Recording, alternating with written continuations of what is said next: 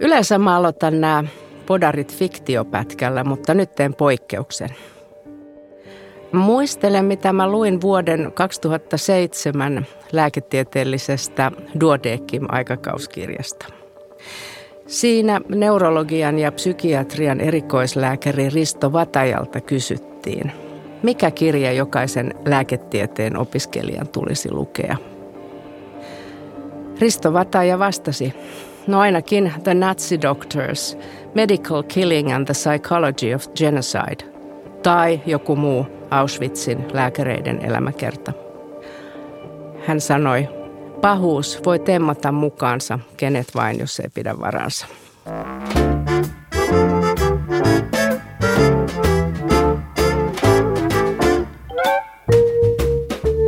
Tämä on Kustannus Oy Duodekimin julkaisema Mieletöntä Anja Snellman podcast ja minä olen kirjailija ja terapeutti Anja Snellman, joka pohtii, että kliininen neuropsykiatria on monille Podarin maallikkokuulijoille vähän tuntemattomampi alue, mutta sitäkin kiinnostavampi.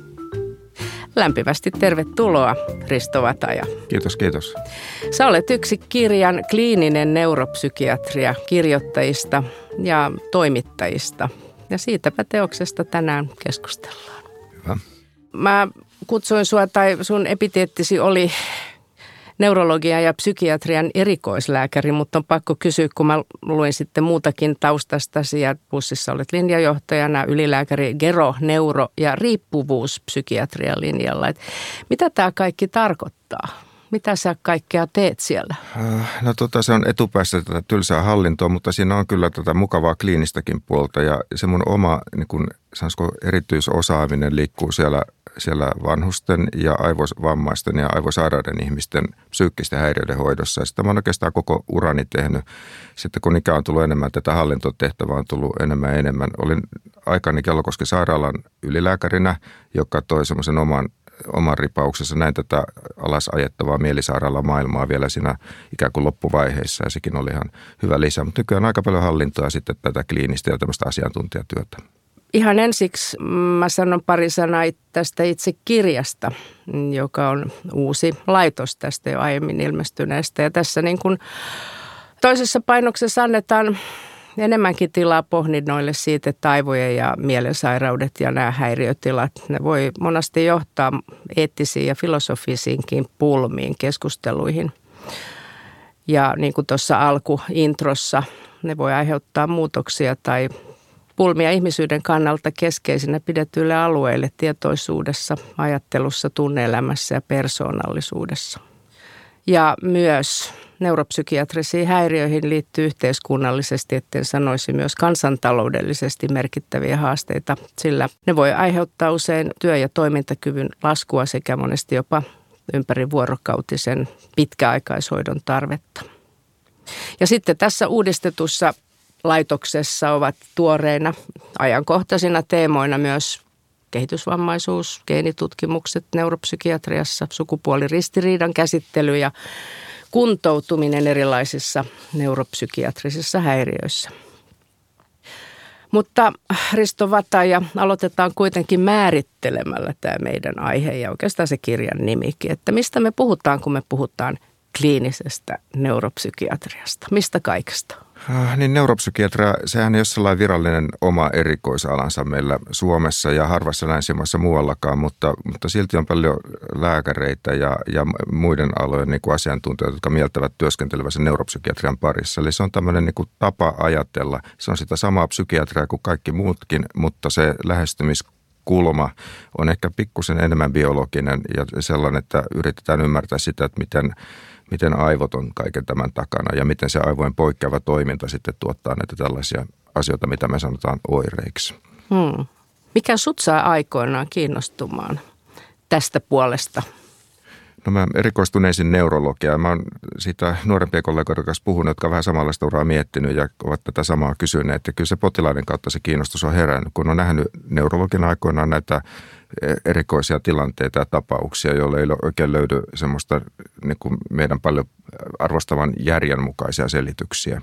sanotaan vaikka nämä toiminnalliset häiriöt, ihminen, joka menettää näkönsä joku tapahtuman seurauksena ilman, että silmiin tulee mitään vammaa, tai ihminen, joka saa kohtauksia, jotka on aivan niin kuin epileptisen kaltaisia, olematta kuitenkaan epilepsiaa. Ja, ja tämän tapaisia ilmiöitä neurologiassa vaikka kuinka paljon muitakin sitten, ihminen saa aivovamma ja muuttuu. Ja nämä on ollut aina mun mielestä mielenkiintoisia ja sen jälkeen sitten kun mä erikoistun neurologiaan, mä jatkoin psykiatriaan. No tästä mitä sanoit tulee varmasti monelle meistä mieleen Sigmund Freud, joka oli neurologi, eikä ollutkin pohjakoulutukseltaan kyllä. Näin mä sanon.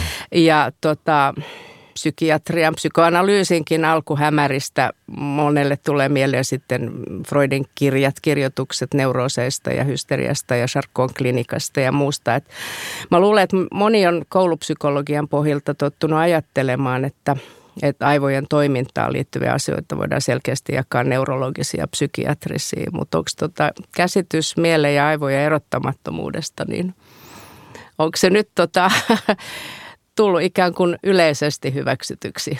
Kyllä se käsitteenä ajatuksena on hyväksytty, mutta silti ihmiset ei oikein miellä sitä loppuun asti. Ja se on meissä kaikissa, tämä, se on vaikea saada sitä niin kuin ajateltua sitä, mitä se todellisuudessa tarkoittaa. Sanotaan nyt vaikka nämä toiminnalliset oireet, tai mitä sanotaan hysteriaksi, ja, mm-hmm, tai, tai mm-hmm. ihminen, jolla on pomokiusaa töissä, ja sitten hän alkaa huimata, ja, tai hän menettää kävelykykynsä, eikä löydy mitään selitystä. Ja aika usein ihmisten on vaikea siis ehkä ammattilaisten, mutta myöskään niin kuin potilaiden itsensä on vaikea mieltää sitä, että se todella on neurologinen häiriö.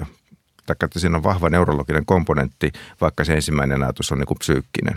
Eli aivoista se kaikki lähtee. Se on vaan, me ollaan niin kuin keinotekoisesti jaettu tässä vuosikymmenten vuosisatojen aikana nämä kaksi ihan toisista, toisiinsa kiinni olevat asiat, eli neurologia ja, ja psykiatria tai aivot ja mieli, niin että, että ei me vieläkään aina niin kuin osata sitä päidemme sisällä tarkkaan sitä kiinteätä yhteyttä ikään kuin mieltää. Voiko se toisaalta sitten, jos noista esimerkkeistä, että jos pomo kiusaa ja sitten tulee huimausta tai muuta ja alkaa pelätä jo, että on joku aivosairaus, siis ihan jotain tuolla aivoissa painaa, niin tota, voiko se olla helpotuskin, että ajattelee, että tämmöisestä on kysymys, että se kombinaatio menee näin? Väittäisin, että aina on helpotus potilaalle, kun he ymmärtää, mistä on kyse, kun heille tulee jotakin hankalia asioita tai oireita. Ja se tietämättömyys päinvastoin on suuri piina. Eli siinä mielessä se on helpotus. Toisaalta sitten monelle ihmiselle se psykiatriaan liittyvä stigma, se ajatus siitä, että psykiatria on jotenkin heikompaa tai huonompaa, joka meissä myös on semmoinen, josta on hirveän vaikea meidän päästä eroon, niin on joskus jarru tälle kyvylle ymmärtää sitä, että mieli ja aivot on yhtä. Hmm.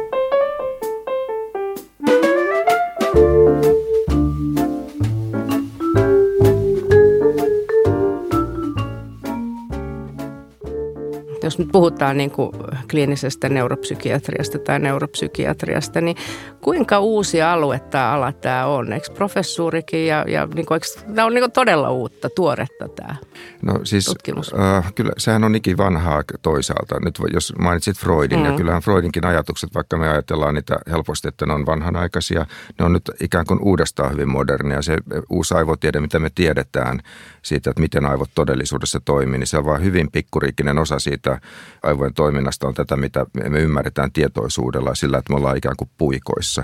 Mutta hyvin osa, valtaosa asioista, mitkä ohjaamme meidän käyttäytymistä, on sellaista, josta me ei tiedetä ollenkaan sitä, ei mielletä sen olemassaoloa, valmiita malleja tai valmiita reaktiotapoja, joita me ei tietoisesti päästä valitsemaan.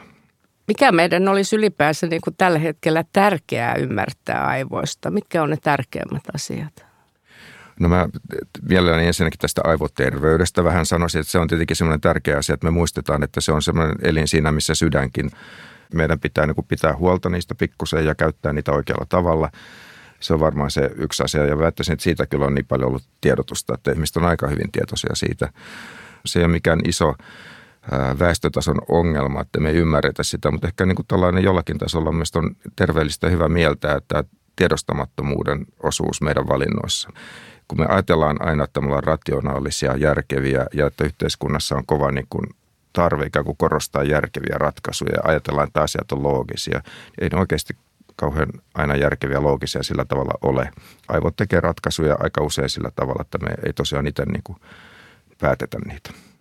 Kun me ajatellaan taas sitten ehkä tämmöisiä niin kuin markkinoilla paljon olevia elämäntaito-oppaita ja life coachia ja kaikkea muuta, jossa me niin kuin opetellaan näitä asioita ikään kuin ymmärtää, toi, toi on aika jännä näkökulma tai hyvin toisenlainen näkökulma, että on myös asioita aika paljon siellä. Niin, me voidaan toki vaikuttaa niihin aivoihin, että me voidaan oppia ja opetella ja, ja ikään kuin hakea uusia käytösmalleja ja tietoisesti, että ei me niin kuin täysin avuttomia aivojemme edessä olla, mutta että sen järjen ja ja vapaan, nyt mä menen vaarallisille vesille, mutta vapaan tahdon niin kuin merkityksen niin kuin ylikorostaminen, niin siihen en haluaisi mennä. Okei. Okay. Mitkä on ehkä semmoisia tärkeimpiä oivalluksia ihan tämän tuoreimman aivotutkimuksen kannalta tai valossa, osaatko sanoa?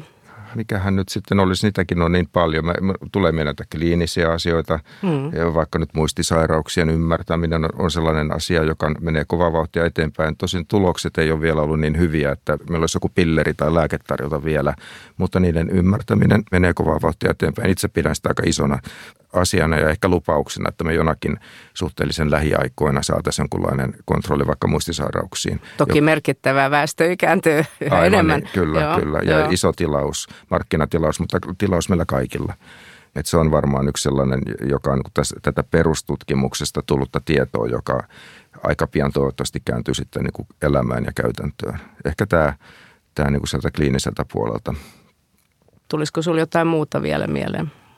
No näitä tämmöisiä lupaavia asioita on tietenkin, kun mä edustan psykiatriaa, niin siellä vastaavasti sitten muut tällaiset isot asiat, niin kuin vaikka skitsofrenia ja sen ymmärtäminen. Ehkä mun kuitenkin lempilapseni on nämä toiminnalliset häiriöt, okay. joka, joka on sellainen valtava haaste, jota, joka kaikilla meillä on niitä.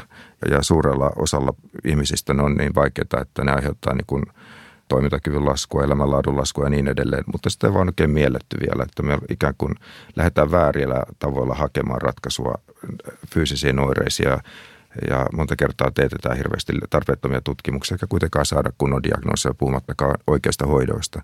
Hmm. Eli tota, aika paljon meidän voimavaroista nyt tässä terveysbisniksessä menee, haukutaan väärää puuta ja pistetään resurssit väärin asioihin. Tästä muuten on siinä kirjassa myös tästä monta on, lukua. Tästä on, kyllä. Tuli mieleen tuosta skitsofreniasta, että tota, mitä uutta me tiedetään skitsofreniasta?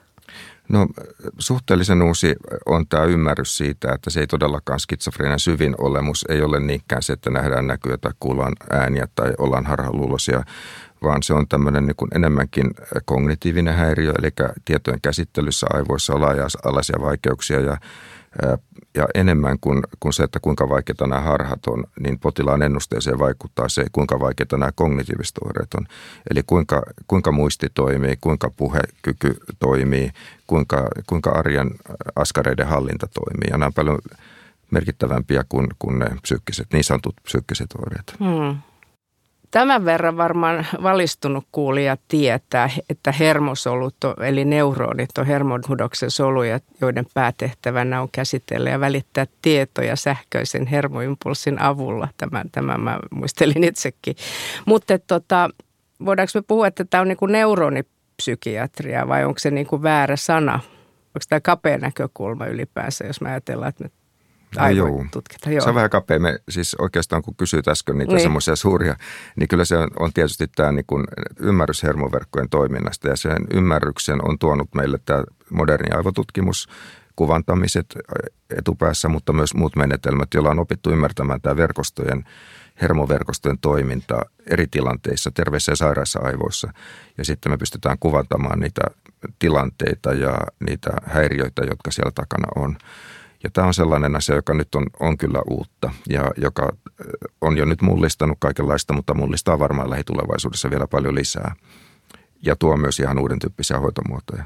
Mitä on gliasolut? No gliasolut on semmoisia niin kuin hermoston tukisoluja, jotka huolehtii siitä, että tavalla tai toisella tämä hermoverkostot ja ne neuronit, jotka äsken mainitsit, mm-hmm. jakselevat hyvin ja kykenevät toimimaan.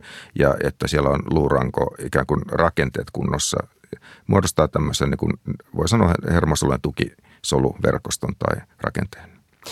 Onko me tiedetty kauan jo gliasoluista, mikä niiden merkitys ja tehtävä on? Sitä, kyllä sitä tietoa on ollut kauan, mutta se ymmärrys niiden toiminnasta myös lisääntyy koko ajan ja ymmärrys myös niiden toiminnan häiriöistä ja niihin liittyvistä sairauksista. Ja yksi ulottuvuus monissa sairauksissa, sanotaan vaikka skitsofreniassa, on, on myös se, että ei pelkästään nämä neuronit, vaan myös nämä gliasolut on usein niin kuin sairaita tai niiden toiminta on poikkeavaa. Mistä me puhutaan silloin, kun me puhutaan tästä valkeasta aineesta, jonka vaurioihin liittyviä asioita paljonkin käsitellään myös tässä kirjassa? Jos me ajatellaan niin kuin aivoja vaikka hermosoluverkkoina ja nämä verkostot muodostuu niin kuin piuhoista, vähän niin kuin sähköjohdoista tai kaapeleista, niin sitten nämä, tämä glia tai tämä myeliini, joka niitä ympäröi, se on vähän niin kuin eristeet, niin kuin sähköjohdon ympärillä oleva muovikuori, samantapainen. Ja ideakin on pikkusen sama, eli se suojaa sitä, niitä hermosolujen viestin vieviä tämmöisiä niin kuin aksoneita. Ja silloin, kun ne on kunnossa ne myeliinitupet, niin silloin se viesti kulkee hyvin. Mutta sitten esimerkiksi skitsofreniassa se myeliinituppi, eli se eristys onkin vaurioitunut tai ei ole kehittynyt tavallisella tavalla ja silloin se viesti ei kulje tavallisella tavalla. Skitsofrenia on yksi esimerkki, mutta on paljon muitakin, ihan vaikka aivovammoissa tai, tai aivoverenkiertohäiriössä tai ikääntymisessä jonkun verran tapahtuu tämmöistä valkean aineen muutosta.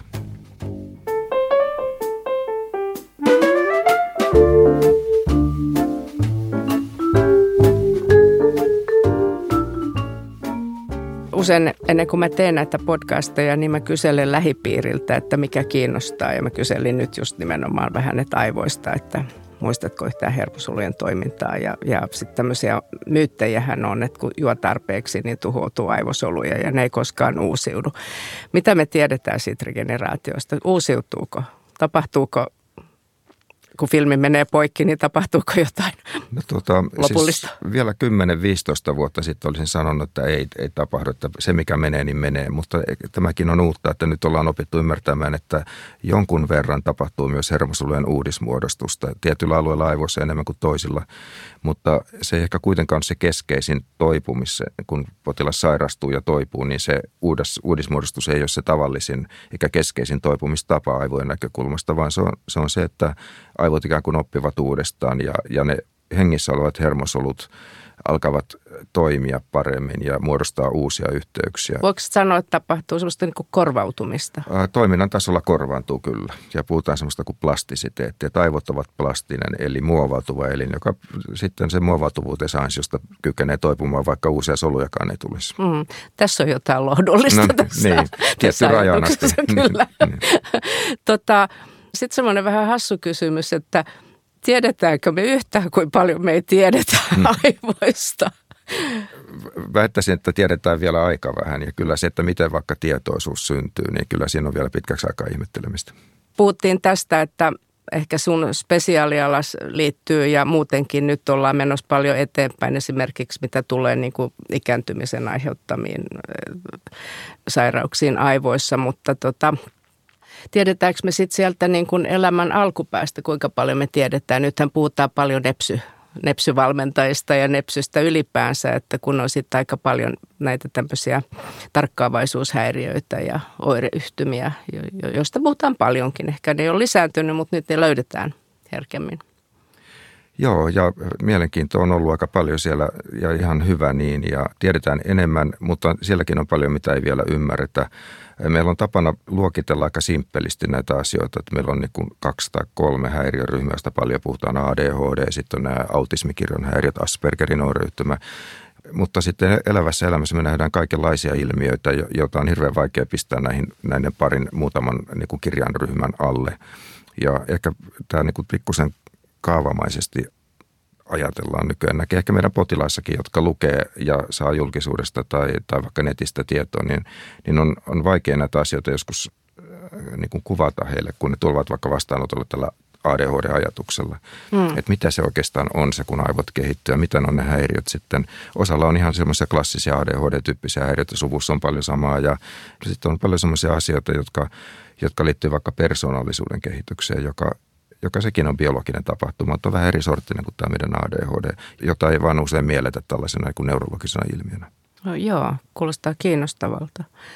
Tota, ö, mä mietin sitä, että voisitko sanoa muutamia esimerkkejä niin sanotusta neuropsykiatrisista hoidoista? Minkälaisia ne sitten on? No tota, Meillä on siis näitä tämmöisiä, jos ajatellaan nyt ensin mainitsit tämän valmennuksen, siis mm. tämmöisiä, jotka on nimenomaan neuropsykiatrian. Siis mä haluaisin vielä sanoa senkin, että kun mä sanon, että neuropsykiatria on biologista, niin se ei ollenkaan tarkoita sitä, että nihiloitaisiin tällaisen niin kuin vuorovaikutuksen se hoidon merkitystä. Että kyllä kaikki valmennukset ja terapiat tähtää ihan siihen samaan, mihin me kaikilla muillakin hoidolla tähdätään myös niin kuin neuropsykiatrian näkökulmasta. Eli aivoihin tulee muutoksia, jotka sitten auttavat ihmistä toipumaan ja selviytymään. Ja vaikka se tapa olisi tällainen terapeuttinen, se voi olla myös neuropsykiatrinen. Puhutaan niin kuin neuropsykoterapiasta, joka tarkoittaa sitä, että terapeutti on niin kuin vähän paremmin jyvällä näistä neurologista asioista, mikä auttaa sitten ehkä ohjaamaan sitä terapiaa. No tämä on niin kuin sitten tämä terapiapuoli. Sitten näitä biologisia hoitoja tietysti kehitetään koko ajan. Ne on niitä samoja, mitä käytetään psykiatriassakin. Me ajatellaan, että sanotaan vaikka neuromodulaatiohoidot, joka tarkoittaa suomeksi sähköhoitoa, tai magneettistimulaatiohoitoa, tai sitten niitä lukuisia tällaisia muita stimulaatiohoitoja, joita on nurkan takana tulossa. Vaagushermostimulaatio, tasavirta, stimulaatio, tällaisia on tulossa vaikka kuinka paljon. Lääkehoidot on nekin tietysti hyvin neuropsykiatrisia.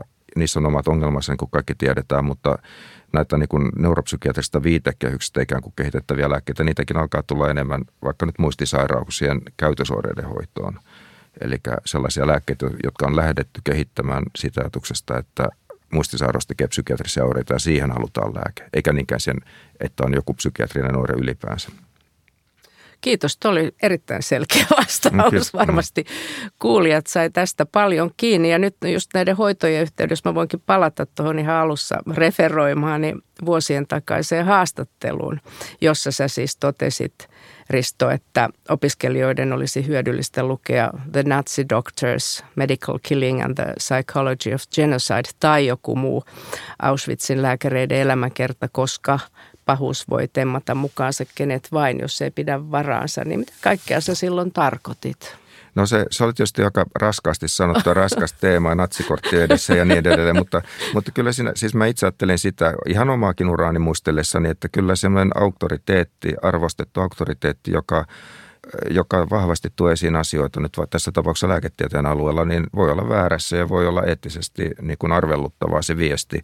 Että sitten nuoret lääkäritkin on hyvin vaikutuksella alttiita henkilöitä, niin kuin kaikki nuoret, niin tota, helposti saattaa lähteä mukaan semmoiseen kyytiin, joka ei olekaan sitten niin hyvä. Ehkä tämä oli se ajatus, ei niinkään, että en mä oikeasti pelkää, että, että tämä kolmannen valtakunnan meininki olisi niin kuin tulossa takaisin, mm. mutta siitä paljon paljon miedompia ilmiöitä me kyllä kohdataan. Hyvä. Ja tästä päästäänkin tähän meidän podcastin yhteen vakiasiaan, eli joskus fiktio voi kertoa jostain aiheesta tavalla, joka ei ehkä tietokirjalle ole kaiken osin mahdollista, niin tuleeko sulla mieleen joku muu kirja kuin nyt ehkä nämä äsken mainitut, joku Auschwitziin liittyvä tai sitten jokin elokuva tai muu taideteos, joka käsittelisi jännällä tavalla esimerkiksi nyt sitten neuropsykiatriaa? No kun kysyt sitä mun uravalintaa silloin aikoina, niin kyllä siihen vaikutti myös varmaan kirjallisuus ja ehkä, ehkä tämä tota Oliver Sacks, joka oli jo silloin tunnettu, jos on juuri tätä samaa, mistä nyt on koko päivä puhuttu, eli tätä, miten aivojen toiminta jännittävällä tavalla vaikuttaa käyttäytymiseen. Ja, ja hän, hänet on useita kirjoja ja operaa myöten on tehty erilaisia tuota, se nyt on sellainen ehkä aika itsestään selvä, selvä okay. sellainen, kai se kaunokirjallisuudeksi voidaankin luokitella. Kyllä ja on muitakin sitten, ehkä taas nuoruudesta, jos ajatellaan teini-ikäisenä, vaikka nyt kun mietitään tätä aivojen yliarvostamista tietyllä tavalla, sitä, mm. sitä terveen järjen ja kognition ja sitä, että me ajatellaan, että meidän aivot on fiksuamalla rationaalisia. Vaikka nyt Kurt Vonnegutin tuotanto, muistan hyvin silloin lukioikäisenä urahtaneen siihen ajatukseen siitä, että se ei olekaan ihan sillä että me pikkusen sellainen nihilistisesti Kurt Vonnegut kuvasi sitä, kuinka meidän hienona pitämät iso aivot työskennellessään saattoi näitä sankareita erilaisiin vaikeisiin kiipeleihin.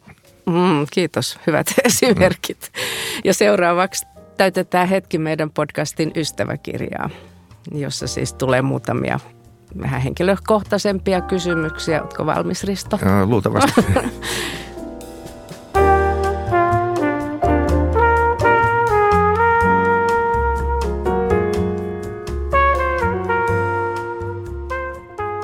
Millaiset asiat sinua kiinnosti, kun sä olit kouluikäinen, sanotaan vaikka siellä lukiovaiheessa? No tota, tässä kun, kun on kirjailijan kanssa keskustelin, niin siis kirjallisuus kiinnosti kovasti silloin ja, ja tota, sitten tota, historia on aina kiinnostanut kovasti. Ehkä nämä asiat ja silloin sellaiset asiat, mitkä nykyään kiinnostaa, ne ei kiinnostaneet paljonkaan. niin kuin vaikka käsityötä. Okay. Veisto oli, oli semmoinen ykkösinhoaihe, mutta nykyään mä teen sitä ihan vapaaehtoisesti ja Okei, mielelläni. okay.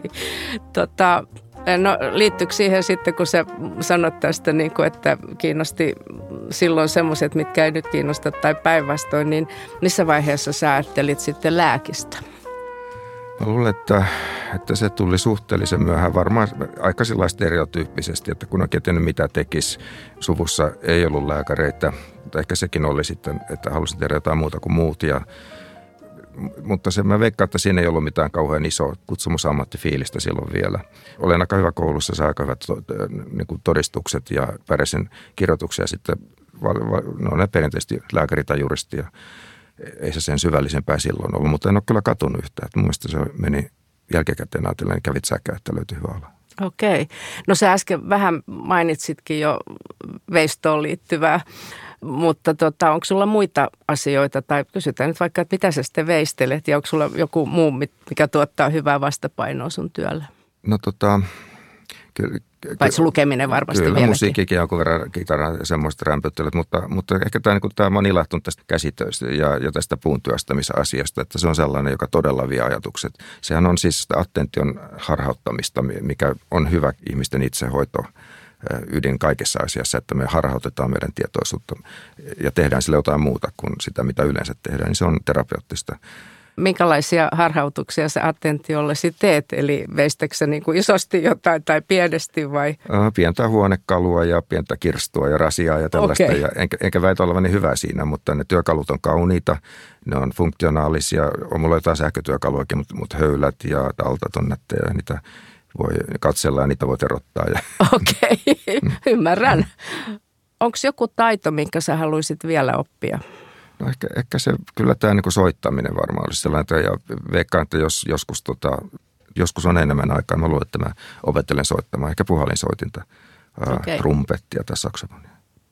Tietysti nämä nyt oikeastaan, tämä veistäminen ja sitten tuota, niin kuin huonekalut ja kaikki, mä ymmärrän hyvin, että siinä sä treenaat niitä aivoja, mutta kysynpä vielä kumminkin erikseen, että treenaatko sä muuten tietoisesti aivoja jollain tavalla? En, en oikeastaan, ei enkä muutenkaan elä aina niin kuin neuvon muita elämää.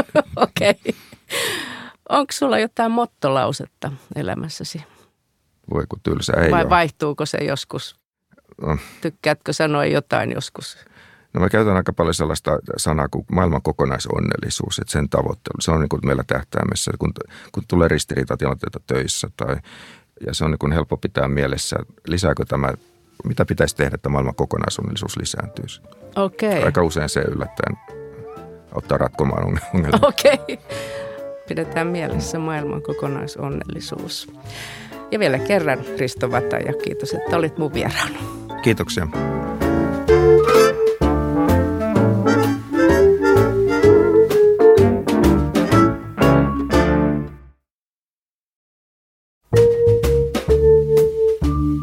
Tässä mieletöntä Anja Snellman podcastin jaksossa me ollaan siis juteltu Risto Vatajan kanssa neuropsykiatriasta teoksen kliininen neuropsykiatria pohjalta. Ja sä voit ostaa tämänkin teoksen Duodeckimin verkkokaupasta osoitteesta duodeckim.fi. Ja tämän podcastin kuuntelijat saavat kustannusoi Duodeckimin yleisistä tietokirjoista 30 prosentin alennuksen koodilla podcast.